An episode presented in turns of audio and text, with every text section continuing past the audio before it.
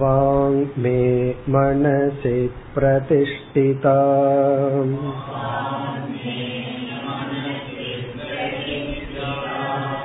मनो मे वाचि प्रतिष्ठितम्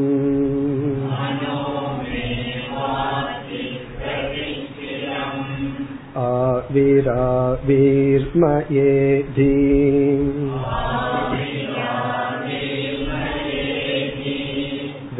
वेदस्य महानिस्तक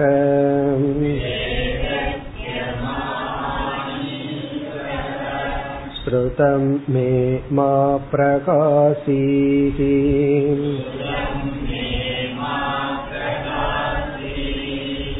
अनेनादीते नाहो रात्रान् सन्तधामि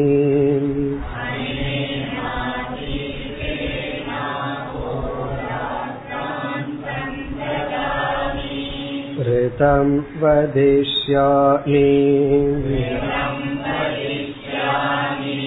सत्यं वदिष्यामि तन्मामवतु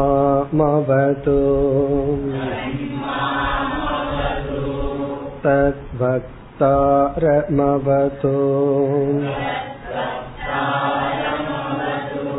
अवतु माम् अवतु भक्तारमवतु भक्तारम्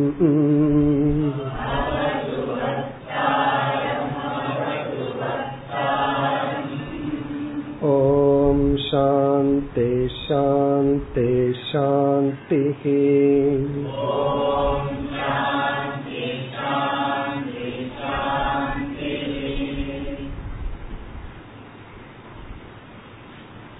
மூன்று அத்தியாயங்களுடன் கூடிய இந்த உபனிஷத்தில் முதல் அத்தியாயத்தில் மூன்று பகுதிகள் மூன்று செக்ஷன்ஸ் இருக்கின்றன. அதில் முதல் செக்ஷன் முதல் பகுதியை நாம் பார்த்து முடித்துள்ளோம். அந்த முதல் பகுதியின் சாராம்சத்தை பார்த்து முதல் அத்தியாயத்தில் இரண்டாவது பகுதி இரண்டாவது செக்ஷனுக்கு நாம் செல்லலாம். நாம் பார்த்தோம் இந்த உபனிஷத்தினுடைய ஆரம்ப வாக்கியமும் உபதேசத்தினுடைய இறுதி வாக்கியமும் மகா வாக்கியம் என்று பார்த்தோம். உபனிஷத்தே அதுதான். Opening statement concluding statement opening statement என்ன? ஆத்மாவா இதம் ஏக ஏவ அக்ர ஆசி. அதில் ஆத்மா வை இதம். இதுதான் உபனிஷத்தினுடைய துவக்கம். இங்கு துவக்கத்திலேயே உபனிஷத்தினுடைய மைய கருத்து புகட்டப்பட்டு விட்டது.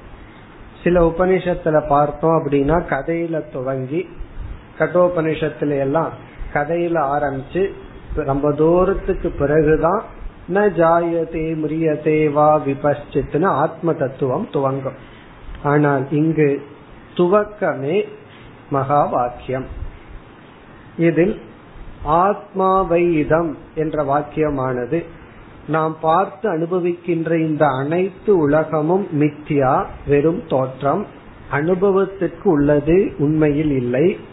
நான் ஆத்மஸ்வரூபமாக இருப்பவன் சத்தியமான சொரூபம் நானே பிரம்மன் அகம் பிரம்ம.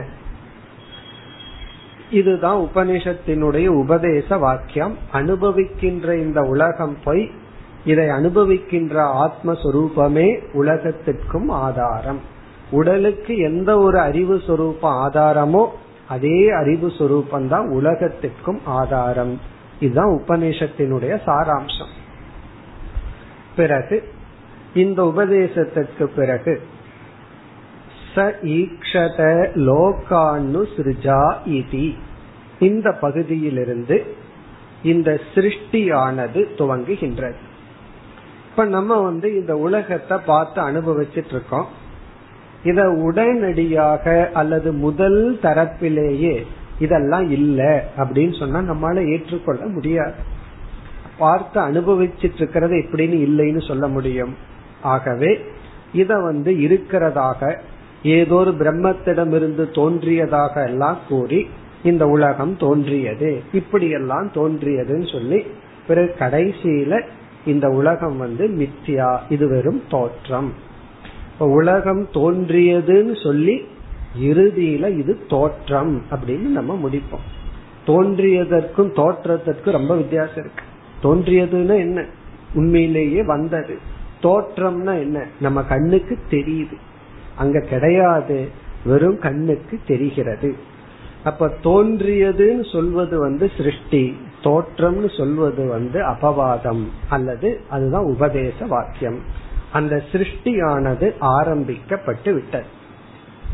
மற்ற உபனிஷத்திலையும் அந்த சிருஷ்டி எல்லாம் கிரமமா இருக்கும்னு பார்த்தோம். எப்படி வந்து ஸ்டெப் பை ஸ்டெப்பா இந்த உலகம் தோன்றியதுன்னெல்லாம் உபனிஷத்துக்கள் கோரும் இங்கெல்லாம் அட்வான்ஸ்ட் அதெல்லாம் இல்லாம இந்த பதினாலு லோகங்களும் தோன்றின. இப்போ மகா வாக்கியத்திற்கு பிறகு இந்த பகுதியில வந்த அடுத்த கருத்து லோக சிருஷ்டிகி.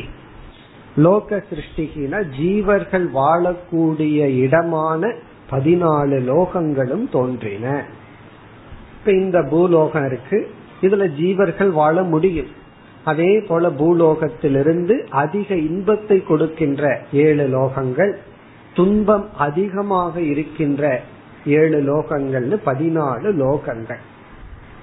பிறகு அதை தொடர்ந்து நம்ம பார்த்த கருத்து இந்த லோகம்னு ஒண்ணு வந்தால் இந்த லோகத்தை பாதுகாக்க லோக பால சிருஷ்டி அதாவது தேவதா சிருஷ்டி. தேவதைகள் எல்லாம் தோன்ற வேண்டும் என்று தேவதையினுடைய சிருஷ்டி வந்தது. இப்ப லோக சிருஷ்டி லோக பால சிருஷ்டி தேவதைகள். இப்ப அந்த அதற்கு பிறகு ஒவ்வொரு ஜீவனிடத்திலும் இந்திரியங்கள் என்ற தத்துவங்கள் இருக்கின்றது. இப்ப நம்ம வந்து அறிவை அடைய ஐந்து இந்திரியம் செயல்பட ஐந்து இந்திரியம் சொல்லி ஞானேந்திரியம் கருமேந்திரியம் அதாவது பார்க்கிற சக்தி கேட்கிற சக்தி சுவைக்கிற சக்தி அந்த சக்தி எந்த இடத்திலிருந்து வெளிப்படுகிறதோ அதை கோலகம்னு பார்த்தோம். அப்படி கோலகங்கள் இந்திரியங்கள் பிறகு அந்த சக்தியை கொடுக்கின்ற தேவதைகள் இந்த சிருஷ்டி எல்லாம் பேசப்பட்டது. இப்ப சுருக்கமா சொல்ல வேண்டும் என்றால் அதாவது ஜெகத் சிருஷ்டி அந்த ஜெகத்தை அனுபவிக்கின்ற ஜீவ சிருஷ்டி இந்த இரண்டும் தோன்றின. இப்ப முதல் செக்ஷன் நம்ம பார்த்து முடித்ததுல உபனிஷத்து இறுதியில என்ன ஞானத்தை நம்ம நமக்கு போதிக்க வேண்டுமோ அதை ஆரம்பத்தில் போதித்து பிறகு அதுலதான் உபனிஷத்தை கன்க்ளூட் பண்ண போகுது முடிவுரை செய்ய போகின்றது பிறகு நமக்கு அந்த ஆரம்பத்திலும் முடிவிலும் சொன்ன கருத்து புரியணுங்கிறதுக்காக உபதேசத்தினுடைய விஸ்தாரத்திற்காக இந்த உலகம் தோன்றியது. இந்த உலகத்தை அனுபவிக்கின்ற ஜீவனும் தோன்றினான். அப்ப இது வரைக்கும் நம்ம எவ்வளவு தூரம் போயிருக்கிறோம்னா ஜீவ ஜெகத் சிருஷ்டி. அதான் நமக்கு சாரம். இந்த ஃபர்ஸ்ட் செக்ஷன்ல என்ன முடிஞ்சிருக்குன்னா உலகம் தோன்றியாச்சு இந்த உலகத்தை அனுபவிக்கிறதுக்கு ஜீவன் தோன்றியாச்சு. ஜீவ ஜெகத் சிருஷ்டியுடன் நம்ம வந்து முதல் செக்ஷனை முடிச்சோம். இனி வந்து முதல் அத்தியாயத்தில் இரண்டாவது செக்ஷன் அதை இப்பொழுது பார்க்க ஆரம்பிக்கின்றோம் था एता देवताः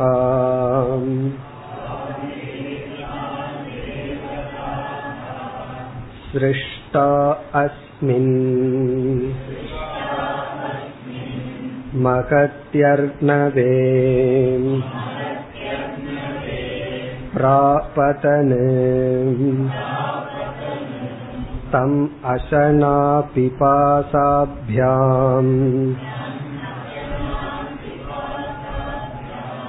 अन्ववाजत् ता येनम् अब्रुवन् आयतनं नः प्रजानीहि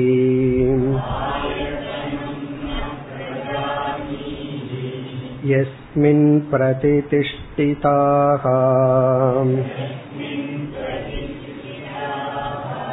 अन्नम् अदाम इति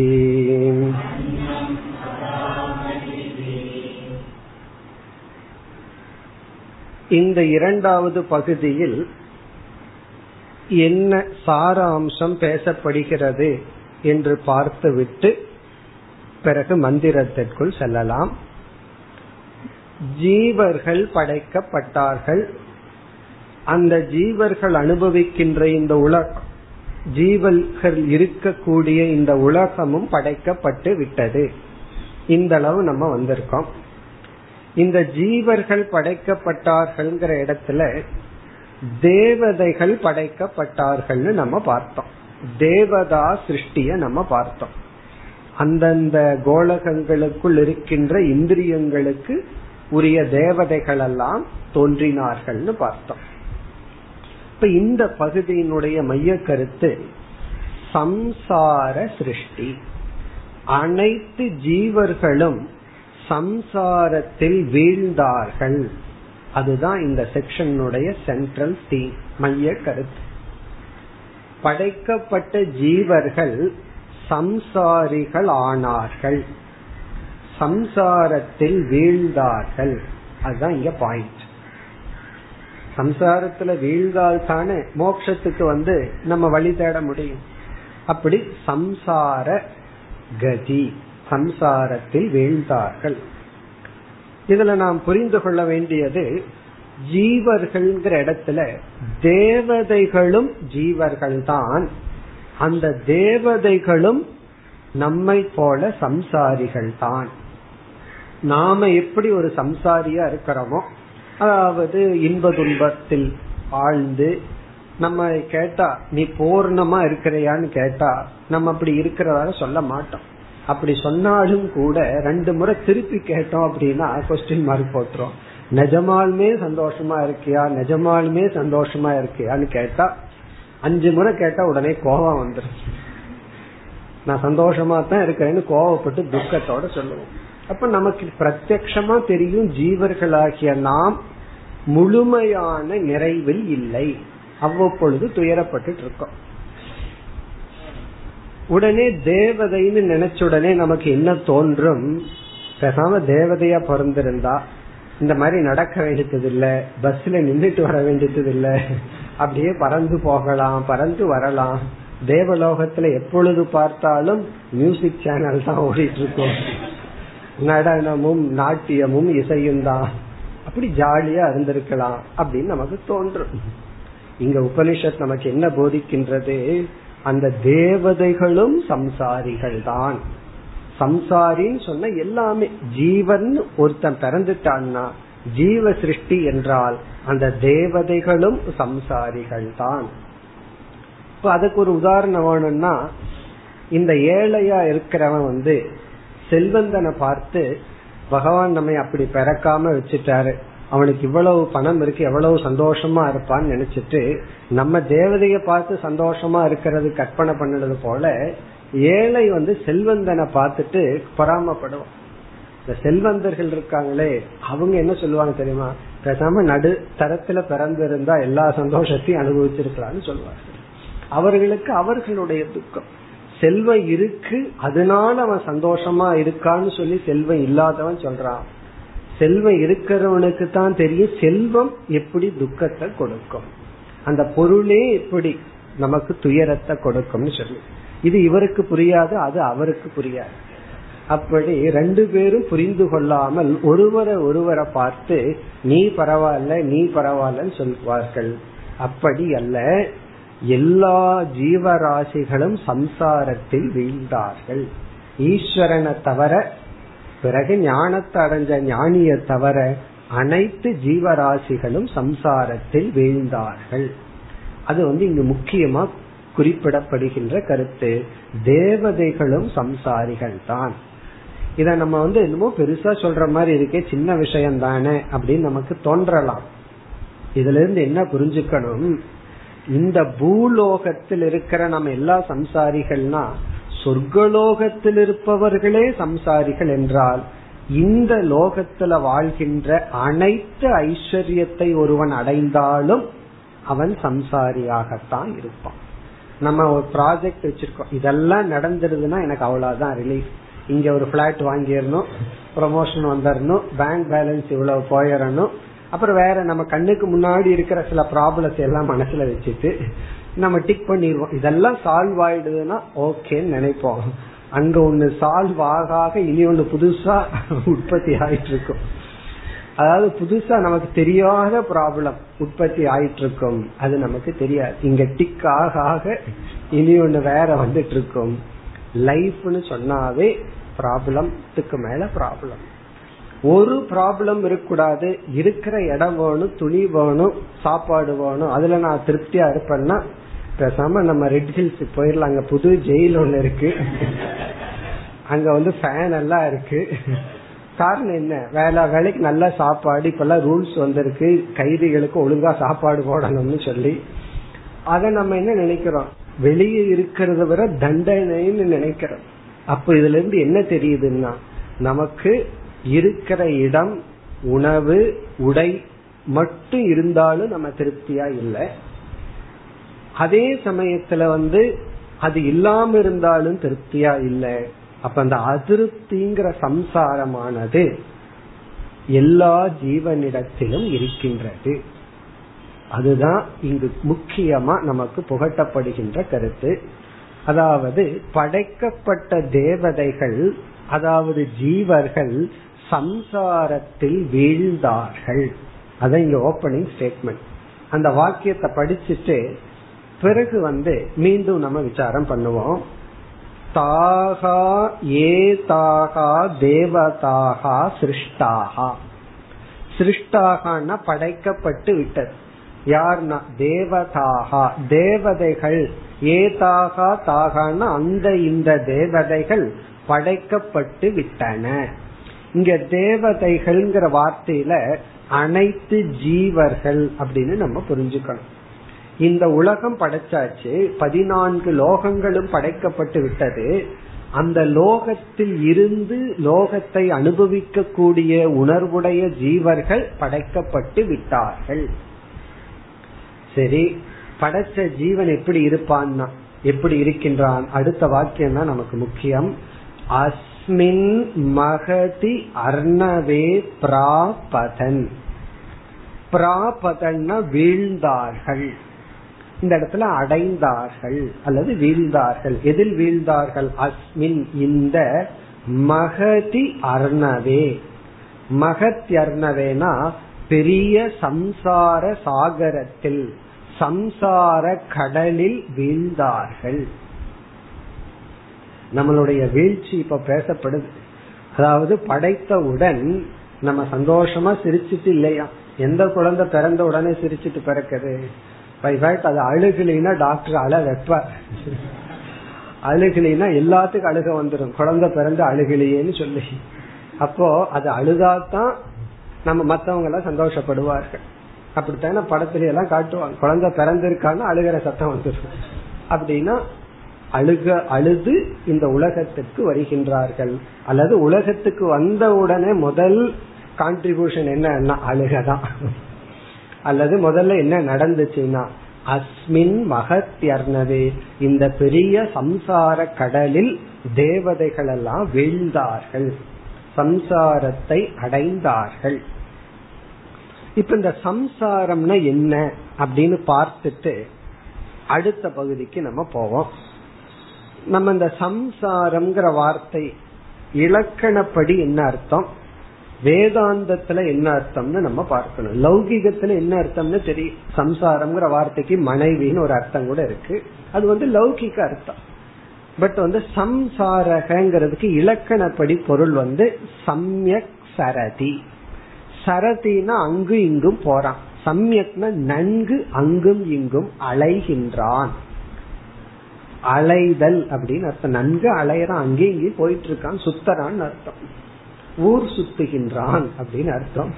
ஜீவன் வந்து உலகம் சுத்துகின்றான். மேல லோகம் போறான் இறந்ததுக்கு அப்புறம் கீழ் லோகம் வர்றான் அப்படி சுற்றுகின்றான் அலை அலைகின்றான் அர்த்தம். இது வந்து இலக்கணப்படி. பட் வேதாந்தத்துல சம்சாரகங்கிற வார்த்தைக்கு நம்ம பல முறை உபனிஷத்துல எல்லாம் பார்த்திருக்கிறோம். இது வந்து ஞாபகப்படுத்துற மாதிரி வச்சுக்கோங்க. சம்சாரகங்கிற சொல்லுக்கு நம்ம பார்த்த பொருள் என்ன? மனதில் அனுபவிக்கின்ற நிறைவின்மை. சில வார்த்தைகள்லாம் பல வருஷம் வேதாந்தம் படிச்சுட்டு மனசுல நன்கு பதிஞ்சிருக்கணும். அது அதனாலதான் திருப்பி திருப்பி நம்ம சொல்றோம். இப்ப ஈஸ்வரனுடைய லட்சணம் என்னன்னு கேட்டா ஜெகத்காரணம்னு மனசுல பதிஞ்சிருக்கணும்னு சொன்னோம். அதே போல சம்சாரக அப்படின்னா வேதாந்திக் டிக்ஷனரியில. அதுக்கு அர்த்தம் வந்து மனதில் அனுபவிக்கின்ற நிறைவின்மை. மனது விழிச்சிருக்கும் பொழுது சில சமயம் அந்த நிறைவின்மை வெளிப்படும் சில சமயம் அந்த நிறைவின்மை வெளிப்படாது. தற்காலிகமா நிறைவின்மை வெளிப்படாம இருக்கும். ஆனா கான்ஸ்டன்டா பொதுவா இருக்கிற ஒரு நிறைவின்மை. அந்த நிறைவின்மை தான் பல கோணத்துல வெளிப்படும் பொறாமையா வெளிப்படும். இப்ப வந்து மனசு நிறைஞ்சு இருந்துச்சுன்னா நமக்கு பொறாம கண்டிப்பா வராது. பொறாமைன்னு ஒண்ணு வருது. அதுக்கு லோக்கல் லாங்குவேஜ் என்ன? வயிற்றுச்சல்னு சொல்றோமே.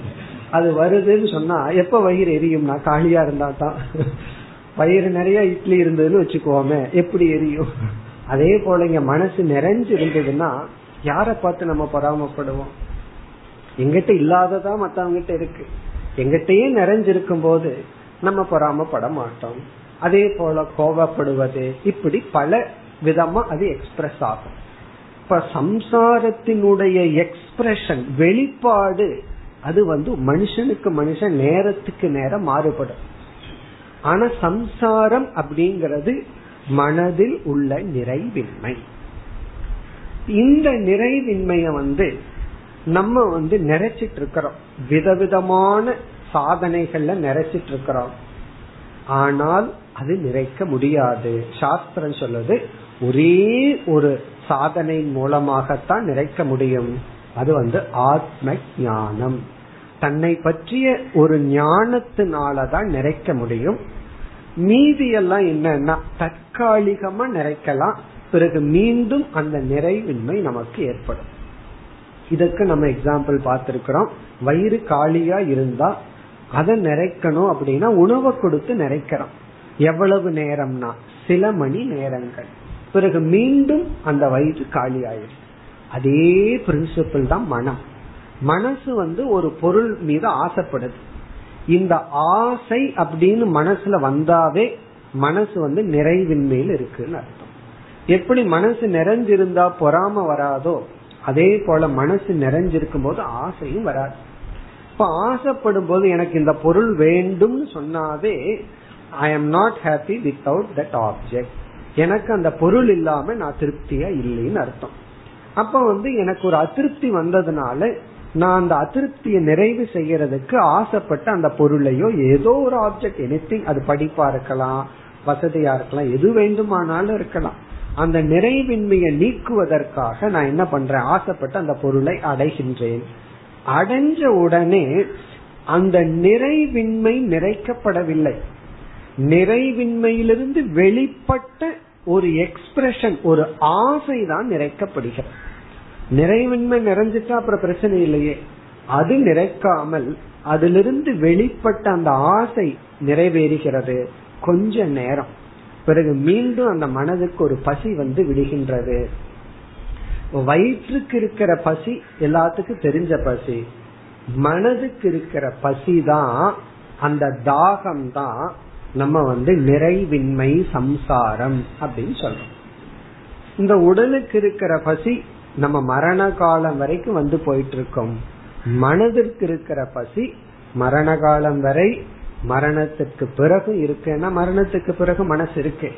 அத ஒரே ஒன்றுனாலதான் நிறைக்க முடியும். அதுதான் ஆத்ம ஞானம் நான் இந்த மனசே அல்ல அப்படிங்கறதுனாலதான் நிறைக்கும் நான் மனசுன்னு நினைச்சிட்டு இருக்கிற வரைக்கும் அந்த பசி எனக்கு. நான் மனசு இல்லைன்னு புரிஞ்சுட்டோம் அப்படின்னா அதனுடைய பசி எனக்கு அல்லாது மனசுக்குன்னு நான் கொஞ்சம் விலகி பார்க்கணும். அதை கொடுக்கிற ஞானம் வரை இந்த மன பசி உடல் பசி இருந்துட்டு தான் இருக்கும். இந்த உடலுக்கு வர்ற பசிங்கிறது தான் நிறைவின்மைன்னு நம்ம சொல்றோம். இப்ப சம்சாரம்ங்கிற வார்த்தையினுடைய பொருள் மனதில் உள்ள நிறைவின்மை.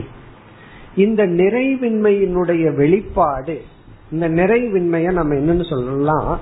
அபூர்ணதா அப்படின்னு சொல்லலாம். பூர்ணதா அப்படின்னா பூர்ணம் அப்படின்னா நிறைஞ்சிருக்கிறது. அபூர்ணதா அப்படின்னா நிறைவின்மை. இந்த அபூர்ணத்தினுடைய ஃபர்ஸ்ட் எக்ஸ்பிரஷன் வந்து காமக. காமகன்னு சொன்னா ஆசை. ஏதாவது ஒரு பொருள் ஆசைப்படுறது. அது தர்மத்துக்கு உட்பட்டு இருக்கலாம் தர்மத்துக்கு உட்படாம இருக்கலாம். எப்படி வேண்டுமானாலும் இருக்கலாம். நம்ம இப்ப ஜென்ரலா பேசுறோம். ஆசைன்னு சொன்னாவே காமகன்னு சொன்னாவே உடனே அது அதர்மம்னு எடுத்துக்க கூடாது. எனக்கு உபனிஷத் படிக்கணும்னு ஆசை இருந்ததுன்னா அதுவும் காமக தான் எல்லாமே ஆசை தான் சரி இந்த ஆசையினுடைய அடுத்த எக்ஸ்பிரஷன் என்ன? எத்தனையோ ஆசைகள் மனசுல இருக்கு. எந்த ஆசை திருடமா இருக்கோ உறுதி அடைகிறதோ எந்த ஆசைக்கு ஸ்ட்ரென்த் வந்துருதோ அந்த ஆசை வந்து தேர்ட் ஸ்டேஜ் கர்மமா வெளிப்படும். காமக டு கர்ம. கர்மன ஆக்டிவிட்டி செயல் எஃபர்ட் அதாவது மனசுல ஒரு நிறைவின்மை இந்த நிறைவின்மையினுடைய வெளிப்பாடு ஆசை ஆசையினுடைய விளைவு கர்ம ஆக்ஷன் செயல்.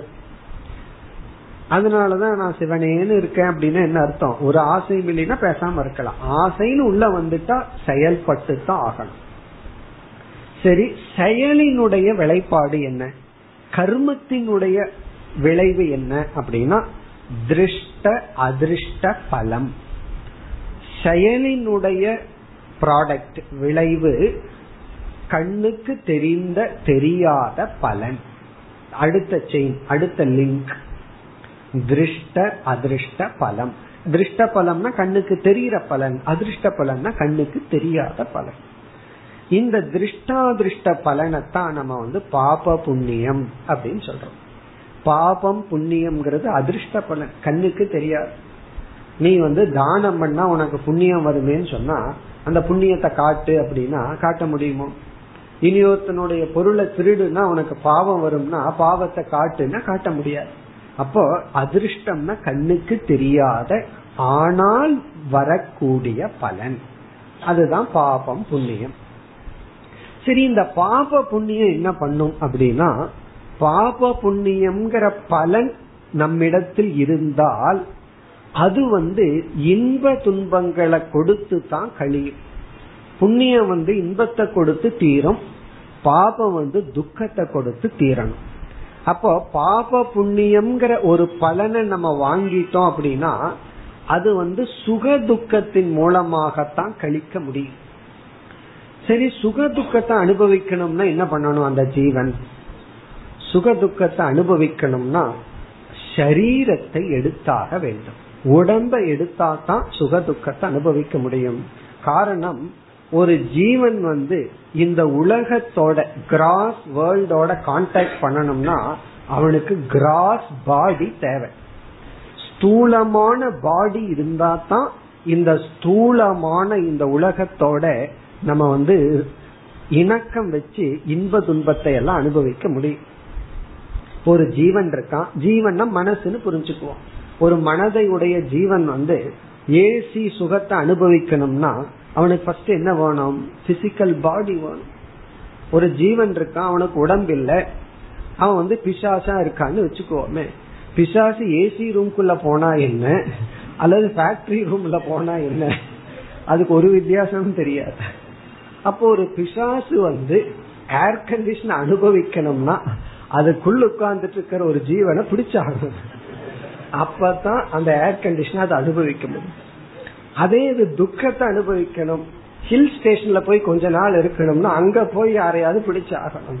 இல்ல அங்க இருக்கிற ஒரு அம்மா அப்பாவுக்கு பிறந்தாகணும். ஒழுங்கா வரணும்னா. இல்ல கொஞ்ச நாள் பிடிக்க முடிஞ்சதுன்னா யாரையாவது பிடிச்சாகணும். அப்போ வெறும் மனதுடன் கூடிய ஜீவன் வந்து ஒரு ஸ்தூல சரீரத்தை எடுத்தா தான் அதன் மூலமா அவன் சுக துக்கத்தை எல்லாம் அனுபவிக்க முடியும். ஏர் கண்டிஷன்ல இன்பத்தையும் வேற எங்காவது துன்பத்தையும் அனுபவிக்க முடியும். அப்ப சரீரம். இப்ப எப்படி வந்திருக்கு? அபூர்ணம்ங்கிறது மனசுல இருக்கு.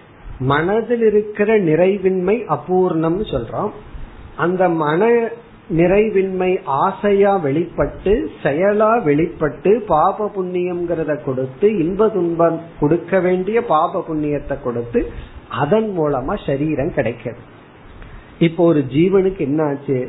மனதை உடைய ஜீவனுக்கு சரீரம் கிடைச்ச உடனே அந்த சரீர அபிமானத்தின் மூலமாக அவன் என்ன பண்றான்? சுக துக்கத்தை அவன் அனுபவிக்கின்றான். பிறகு அவனுக்கு அதே மனசுதான் இருக்கு. அப்ப என்ன இருக்குன்னா அதே அபூர்ணம் தான் இருக்கு. மீண்டும் சரீரத்துல என்ன பண்றான்? வெறும் உடம்ப எடுத்து அக்கௌண்ட டேலி பண்ணிட்டு போறதுக்கு பதிலா சுக துக்கத்தை அனுபவிச்சுட்டு போறதுக்கு பதிலா சில பேர்த்துக்கு பணத்தை கொடுத்து செலவு பண்ணிட்டு வர்றதுக்கு பதிலா இந்த கிரெடிட் கார்டு வந்தாலும் வந்துச்சு. என்ன ஆச்சுன்னா அதுக்கு மேல இவன் பர்ச்சேஸ் பண்றான். அப்படி வெறும் பாப புண்ணியத்தை மட்டும் செலவு பண்றதுக்கு பதுவா இவன் என்ன பண்ணிடுறான்? புதிதா அதே சரீரத்துல பாப புண்ணியத்தை சேர்த்து கொள்கின்றான். இந்த உடம்பு எதுக்கு வந்துச்சுன்னா இருக்கிற பாப புண்ணியத்தை தீர்த்துட்டு வாழ்ன உடம்ப கொடுத்தா இவன் என்ன பண்றான்னா கடன் வாங்கிட்டு வர்றான். அந்த பாப புண்ணியம் இருக்கிறதுக்கு மேல சம்பாரிச்சுக்கிறான். அப்ப என்ன ஆகுதுன்னா மீண்டும் அந்த ஜீவனுக்கு சரீரம் தேவைப்படுது. கிடைச்ச சரீரத்தை வச்சுட்டு மீண்டும் அதிக பாப புண்ணியத்தை சேர்த்து கொள்றான். இந்த சைக்கிள் இதிலிருந்து அவன் எப்படி விடுதலை அடைவான்? இதெல்லாம் தான் நம்ம பார்க்க போறோம். ஒரு ஜீவன் வந்து இந்த உபநிஷத்தை வர்ணிக்க போகுது. எப்படி இனி ஒரு சரீரத்துக்குள்ள போய் தாய் தந்தையினுடைய சரீரத்துக்குள்ள எல்லாம் போய் அவன் எப்படியெல்லாம் அவஸ்தப்படுறான் இந்த உபனிஷத் விளக்க போகின்றது. இப்போ வந்து ஒரு ஜீவன் பசி மனதுல ஏற்பட்ட பசி அதுதான் நிறைவின்மை. உடல்ல ஏற்படுற பசிங்கிறது அது ஒரு அதுவும் நிறைவின்மை தான் அந்த பசியின் காரணமாக இவன் சம்சாரியாக இவ்விதம் இருக்கின்றான். இப்ப நம்ம பார்த்தது வந்து சம்சார சக்கரம். சம்சாரம் இப்படி ஒரு சக்கரமா இருக்கு? இதுதான் நம்முடைய ரியல் பயோடேட்டா யாராவது நம்மளுடைய பிரசியூம் பயோடேட்டா என்னன்னு கேட்டா இதைத்தான் கொடுக்கணும். இதை கொடுத்தா வேலை கிடைக்காது அது வேற விஷயம். ஆனா நம்முடைய உண்மையான பயோடேட்டா இதுதான். நீங்க யாரு எங்கிருந்து வந்தீர்கள் அப்படின்னா இதுதான். இது நம்ம எல்லாத்துக்கும் காமனா இருக்கிறதுனால இது நம்ம கொடுக்க வேண்டிய அவசியம் கிடையாது. எல்லாத்துக்கும் இருக்கிற பயோடேட்டா என்னன்னா தேவதை முதல் கொண்டு தேவலோகத்தில் இருக்கிற தேவதையில் ஆரம்பிச்சு எறும்பு வரை உள்ள அனைத்து ஜீவர்களுடைய நிலை என்னன்னா மனதில் தோன்றுகின்ற அபூர்ணதா நிறைவின்மை பசி. பசியத்தான் நிறைவின்மைன்னு சொல்றோம். பிறகு வந்து அதனுடைய வெளிப்பாடான ஆசை ஆசையிலிருந்து செயல் செயலிலிருந்து பாப புண்ணியம் பாப புண்ணியத்தின் விளைவாக உடல் இந்த ஸ்தூல உடல். உடலை கொண்டு மீண்டும் பாப புண்ணியத்தை செய்கின்றான். காரணம் என்னன்னா இந்த உடலை அபிமானிக்கும் போது அதே நிறைவின்மை அவனுக்கு தொடர்கின்றது. இனி அடுத்த கேள்வி. ஜீவனுடைய இந்த சம்சாரம் இருக்கே. இந்த சம்சார சக்கரம். அதனாலதான் சம்சாரகங்கிற வார்த்தை இவன் இப்படியே சுழன்று கொண்டு இருக்கின்றான் அலைந்து கொண்டு இருக்கின்றான். ஒரு உடம்பு எடுக்கிறான் பாப புண்ணியத்தை புதுசா சேர்த்துக்கிறான் பழைய பாப புண்ணியத்தை கழிக்கின்றான் மீண்டும் வேறு உடலை எடுக்கின்றான். இப்படி எல்லாம் நடந்துட்டு இருக்கு. இந்த ஜீவனிடம் இருக்கின்ற சம்சாரம் நம்முடைய அடுத்த கேள்வி ஜீவனுடைய சொரூபமா? ஜீவனுடைய நேச்சரா? அப்படின்னு கேக்குறோம் ஜீவனுடைய சொரூபமா இருந்தா எக்காலத்திலையும் அதுல இருந்து விலகவே முடியாது. தலை வந்து நம்முடைய சொரூபம். அதனால தலையை நம்ம விட்டுட்டு வரவே முடியாது. ஆனா ஹெல்மெட் நம்மளுடைய சொரூபம் அல்ல. காரணம் என்ன? அதை மாட்டிக்கிறோம் தூக்கி கழட்டி வைக்கிறோம். ஆனா தலை அப்படிங்கிறது நம்மளுடைய சொரூபம். நம்மளுடைய சொரூபமா இல்லைன்னா சில பேர் அதை வீட்டுல வச்சுட்டு இங்க வந்துடுவாங்க கிளாஸுக்கு தான் பேனாவை மறந்துட்டு வர்றது. அதே போல தலையோ கையையோ வீட்டுல வச்சுட்டு வந்துடுவார் வந்து இங்க வேற யாருகிட்டயாவது கை கேட்பார் அப்படி இல்ல. காரணம் என்ன? நம்முடைய சொரூபம். அப்படி சம்சாரம் நம்முடைய சொரூபமாக இருந்தால் நாம வந்து இந்த சம்சாரத்திலிருந்து விடுதலையே அடைய முடியாது. காரணம் என்ன? அது நம்முடைய நேச்சர் ஆனால் அது நம்முடைய சொரூபம் அல்ல. அது ஜீவனுடைய சொரூபம் சம்சாரியாக இருப்பது அல்ல. பிறகு பிரம்மத்தை பற்றி ஜீவனுக்கு தன்னை பற்றிய உண்மை தெரியாததனுடைய விளைவாக அந்த அஜானத்தின் விளைவாக அவனுக்கு இந்த சம்சாரம் தன்னிடம் சேர்ந்துள்ளது. இந்த அஜானம் எங்க வந்தது எப்ப வந்ததுன்னு கேள்வி வரும் பொழுது இதுதான் எப்ப வந்ததுன்னு சொல்ல முடியாது. இதனுடைய தோற்றத்தை சொல்ல முடியாது. இந்த ஜீவனுக்கு அஜானம் பிறக்கும் பொழுதே வந்துள்ளது. அந்த அஜானத்தின் விளைவாக இந்த சம்சாரமும் அவனிடம் சேர்ந்துள்ளது. ஆகவே என்ன சொல்றோம்? இந்த சம்சாரத்தை நம்மால நீக்க முடியும். அதை நீக்க வேண்டும் என்றால் அதற்கு காரணமான அஜானத்தையும் நீக்க வேண்டும். அந்த அஜானத்தை நீக்கிறது தான் உபனிஷத்துங்கிற சாஸ்திரம். இப்ப நமக்கு அந்த அஜானம் நீக்கிறது பிறகு பார்க்க போறோம். இப்ப இந்த இடத்துல நம்முடைய பாயிண்ட் என்ன அப்படின்னா சம்சாரம் அப்படிங்கிறது ஜீவனுடைய இயற்கை அல்ல. ஜீவனிடம் கொடுக்கப்பட்ட ஒன்று. பிறக்கும் பொழுதே அந்த ஜீவனுக்கு சம்சாரம் என்ற ஒன்று வந்துள்ளது. அதுதான் அடுத்த பகுதி. இப்பொழுது அடுத்த பகுதியை பார்ப்போம். தா ஏதா தேவதாக சிருஷ்டாக பார்த்துட்டோம். இந்த தேவதைகள் எல்லாம் இப்பொழுது படைக்கப்பட்டு விட்டது. இந்த இடத்துல தேவதைகள்னா எல்லா ஜீவர்கள். சரி படைச்ச ஜீவர் என்ன ஆனா? அஸ்மின் மகத்யர்ணவே பிராபதன். இந்த மகதின பெரிய அர்ணவம்னா கடல் இந்த பெரிய சம்சார கடலில் வீழ்ந்து விட்டான். சரி என்ன அந்த சம்சார கடல்? சம்சாரம்ங்கிறது என்ன? இந்த சம்சாரகங்கிற வார்த்தைக்கு இந்த இடத்துல உபனிஷத் கொடுக்கிற சொல் என்ன?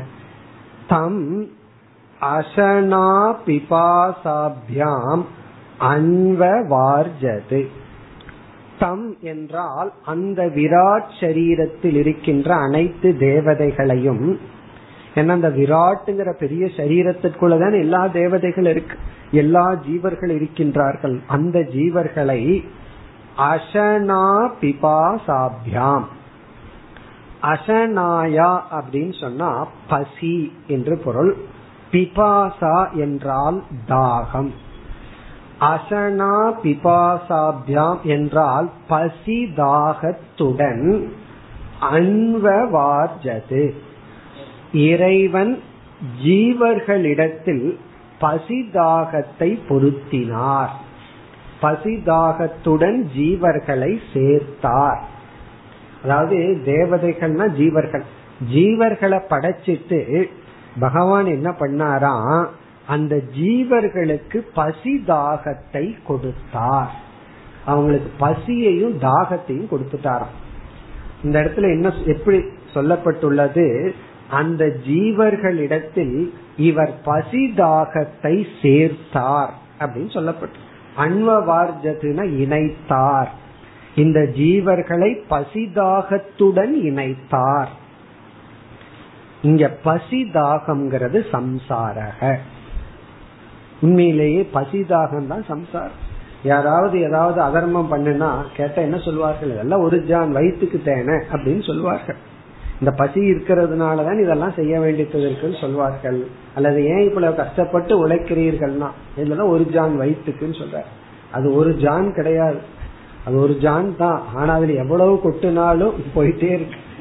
ஒருவருக்கு அறுபது வயசு ஆயிருக்குன்னா எத்தனை டன் இட்லி சாப்பிட்டு பாரு யோசிச்சு பாருங்க. அது ஒரு ஜானா என்ன? அதுக்குள்ள எவ்வளவு போட்டாலும் சில மணி நேரத்துக்கு சில பேர்த்துக்கு ஆறு மணி நேரம் சில பேர்த்துக்கு ஒரு மணி நேரம் தான் அவ்வளவு தூரம் அது என்ன பண்ணிட்டு இருக்குன்னா அது வந்து வேக்கம் அது வெற்றிடமாகவே இருக்கு. இப்ப பசிதாகம் அப்படிங்கறதா சம்சாரம். நம்ம ஜஸ்ட் கற்பனை பண்ணி பார்ப்போம். இந்த நிமிஷத்துல இருந்து நமக்கு பசிதாகம் இல்லைன்னு வச்சுக்கோமே என்ன ஆகும்? நம்ம தான் ராஜா அவ்வளவுதான். பசிதாகம்னு நமக்கு வரலைன்னா என்ன ஆகும்? ஃபுட் இண்டஸ்ட்ரியே என்ன ஆகும்னா அக்ரிகல்ச்சரே இருக்க.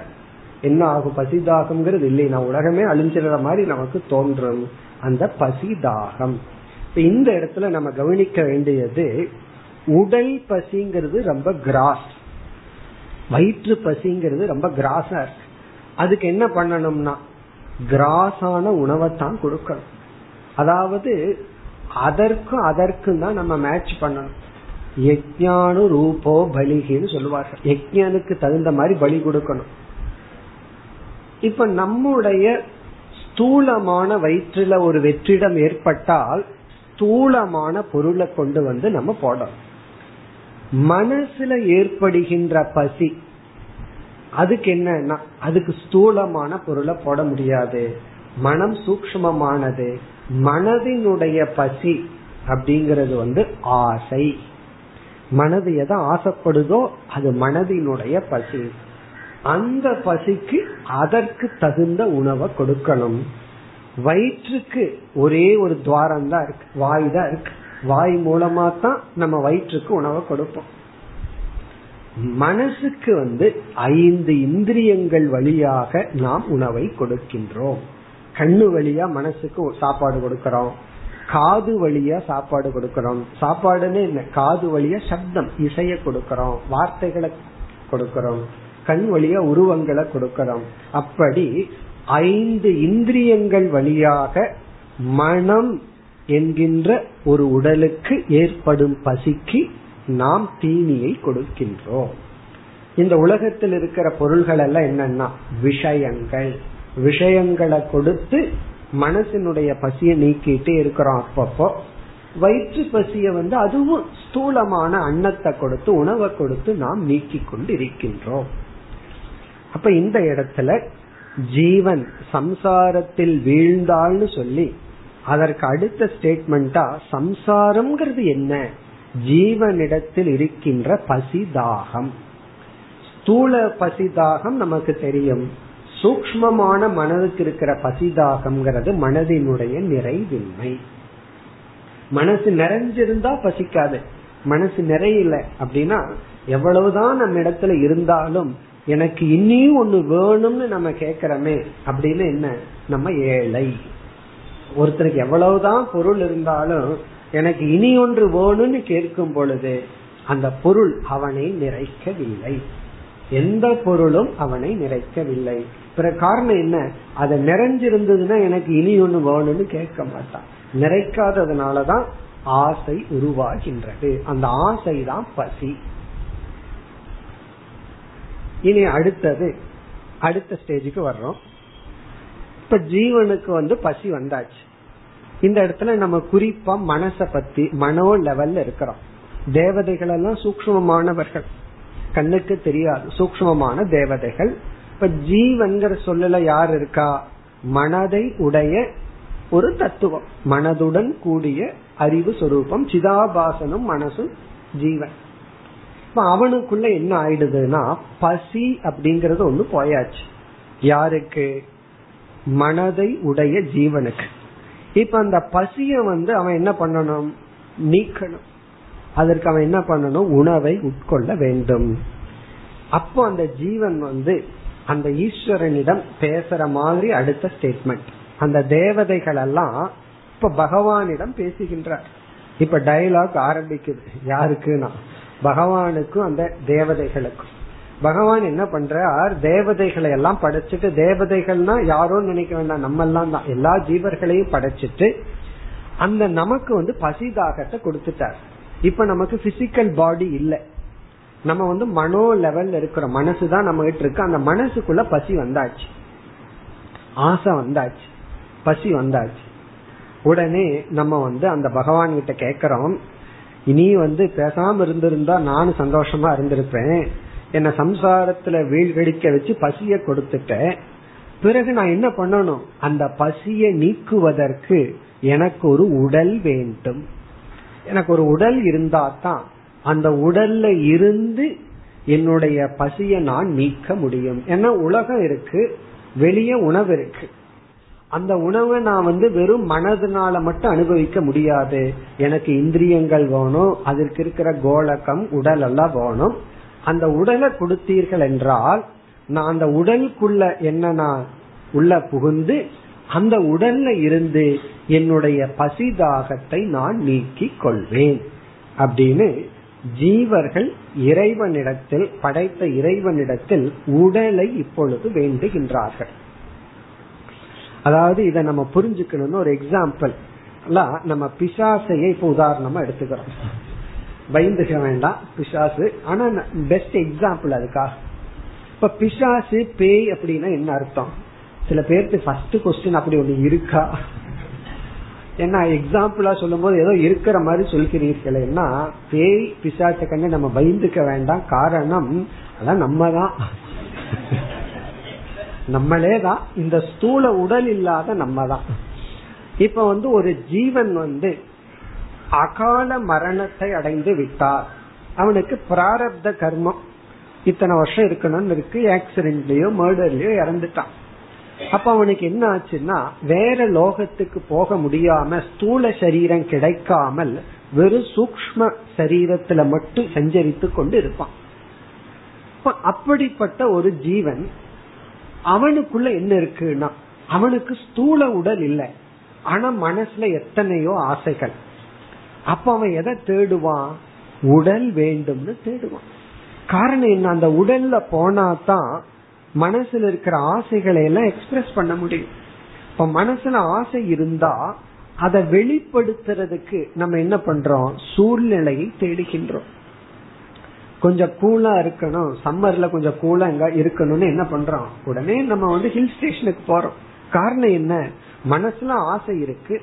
அந்த ஆசையை வெளிப்படுத்துறதுக்கான என்வரான்மெண்ட் அந்த சூழ்நிலையை நாடி நம்ம போறோம். அதே போல ஒரு பிசாசு எப்படி ஸ்தூல சரீரத்துக்கு ஏங்கி இருக்குமோ அதே போல ஜீவர்கள் எல்லாமே நம்மளுடைய ஒரிஜினல் நம்ம எல்லாம் பிசாசுக்கு தான். என்ன பண்ணி இருக்கிறோம் இந்த ஸ்தூல சரீரம் கிடைக்காத நாம் ஸ்தூல சரீரம் வேண்டும்னு பகவானிடம் கேட்கிறோம். அதுதான் அடுத்த போர்ஷன் தாகா ஏனம் அப்ருவன். தாகான தேவதாகா இந்த தேவதைகள். ஏனம் பரமேஸ்வரம் இந்த பரமேஸ்வரனிடத்தில் அப்ருவன் இவ்விதம் பேசினார்கள். இவ்விதம் தேவதைகள் பரமேஸ்வரனிடம் பேசினார்கள். இப்ப வந்து இந்த தேவர்கள் தேவர்கள்னா நம்மை போன்ற ஜீவர்கள் எந்த ஸ்டேஜில் இருக்கின்றார்கள்? பகவானால் படைக்கப்பட்டார்கள். அந்த தேவர்கள் அல்லது ஜீவர்கள் வாழக்கூடிய இடமும் படைக்கப்பட்டாச்சு. வீடும் கட்டி ரெடியா இருக்கு. அந்த வீட்டுக்குள்ள போய் அனுபவிக்கின்ற தேவர்களும் ரெடியா இருந்தாச்சு. ஆனா அந்த தேவர்கள் தன்னுடைய ஆசையை எக்ஸ்பிரஸ் பண்ணி வெளிப்படுத்த இடம் கிடையாது உடல் கிடையாது. அந்த ஸ்டேஜ்ல இறைவனிடம் கேட்கின்றார்கள். ஏனம் ஈஸ்வரம் அப்ருவண்ண இவ்விதம் கேட்கின்றார்கள். என்ன வேண்டுகின்றார்கள்? ஆயத்தனம் நக பிரஜாநீகி. நக அப்படின்னா எங்களுக்கு ஜீவர்களாகிய எங்களுக்கு ஆயத்தனம். ஆயத்தனம்னா இருப்பிடம் அர்த்தம். இந்த இடத்துல ஸ்தூல சரீரம். இந்த இடத்துல உடல் பிசிக்கல் பாடி உடல் பிரஜாநீகினா கொடுங்கள். அலாட் பண்ணுங்க அர்த்தம். பிரஜானிகினா அலாட்மெண்ட் அலாட் பண்ணுங்க அர்த்தம். எங்காவது போனா நமக்கு ரூம் அலாட் பண்றாங்கல்ல? அதே போல எங்களுக்குள்ள ஆசை இருக்கு. அந்த ஆசையை நீங்க கொடுத்துட்டீங்க. கொடுத்த உடனே அந்த ஜீவர்கள் ஒரு அபூர்ணத்துவம் நிறைவின்மையை அனுபவிக்கின்றார்கள். சரி அந்த ஆசையை எக்ஸ்பிரஸ் பண்றதுக்கு வெளிப்படுத்துவதற்கு எங்களுக்கு ஒரு இடம் தேவை. அதாவது எங்களுக்கு இந்த இடத்துல ஆசைனா பசி. எங்களுக்கு பசி தாகத்தை கொடுத்துட்டீங்க. அந்த பசி தாகத்தை போக்கிக் கொள்வதற்கு எங்களுக்கு ஒரு இடம் தேவை. பிறகு எதற்கு ஒரு ஆயத்தனம்? உடலை நாங்க கேட்கிறோம்.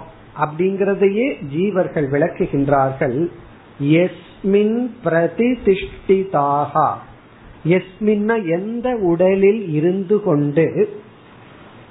அன்னம் அதாம இதி. அன்னம் அதாம. அன்னம்னா உணவை அதாமன சாப்பிடுவோமோ. எந்த உடலில் இருந்து கொண்டு நாங்கள் உணவை எடுத்துக் கொள்வோமோ உணவை நாங்கள் உட்கொண்டு எங்களுடைய பசிதாகத்தை நீக்குவோமோ அப்படிப்பட்ட உடலை எங்களுக்கு கொடுங்கள். அதாவது இதை நம்ம அப்படியே சிம்பிளா படிச்சோம்னா தேவதைகள் படைக்கப்பட்டார்கள். அந்த தேவதைகள் சம்சாரத்தில் வீழ்ந்தார்கள். அதனுடைய பொருள் அவர்களிடத்தில் பசிதாகத்தை இறைவன் சேர்த்தி வைத்தார். பசிதாகத்தை அடைந்த அந்த தேவதைகள் இறைவனிடத்தில் நாங்கள் பசிதாகத்தை போக்கிக் கொள்ள எங்களுக்கு உடலை கொடுங்கள். நாங்க வந்து இப்ப சூக்ம ரூபத்தில் இருக்கிறோம். எங்களுக்கு ஒரு பிசிக்கல் பாடி வேணும். அதுல போய் நாங்க இருந்து எங்களுக்குள் இருக்கிற பசிதாகத்தை நாங்கள் நீக்க வேண்டும். அப்படின்னு தேவதைகள் தேவதைகள்னா இங்க ஜீவர்கள் கேட்கின்றார்கள். இப்ப ஜீவர் தெளிவா சொல்கிறார்கள். எங்களுக்கு பசி வந்தாச்சு. பன்னெண்டு மணி ஆக போகுது எங்களுக்கு எல்லாம் பசி வந்தாச்சு. நாங்க வீட்டுக்கு போய் சாப்பிடணும். அதனால கிளாஸ விட்டுருங்கன்னு இங்க நீங்க சொல்லலாம். அங்க என்ன சொல்வார்கள்? எங்களுக்கு பசி வந்திருக்கு. அதனால என்ன பண்ணணும்னா அந்த பசியை போக்கிக்கணும். அதற்காக எங்களுக்கு ஒரு உடல் தேவை. அவ்வளவுதான் இங்க வந்திருக்கு. இதற்கு அப்புறம் என்ன கதை நடக்குதுன்னு சஸ்பென்ஸா விட்டுட்டு போக வேண்டாம். சுருக்கமா சொல்லிட்டு பிறகு வந்து நம்ம அந்த என்ன கதைன்னு பார்ப்போம். என்ன நடக்குதுங்கிறத சாரத்தை பார்த்துருவோம். பிறகு மந்திரம் எல்லாம் ரொம்ப சுலபம். உடனே பகவான் என்ன பண்ணார்?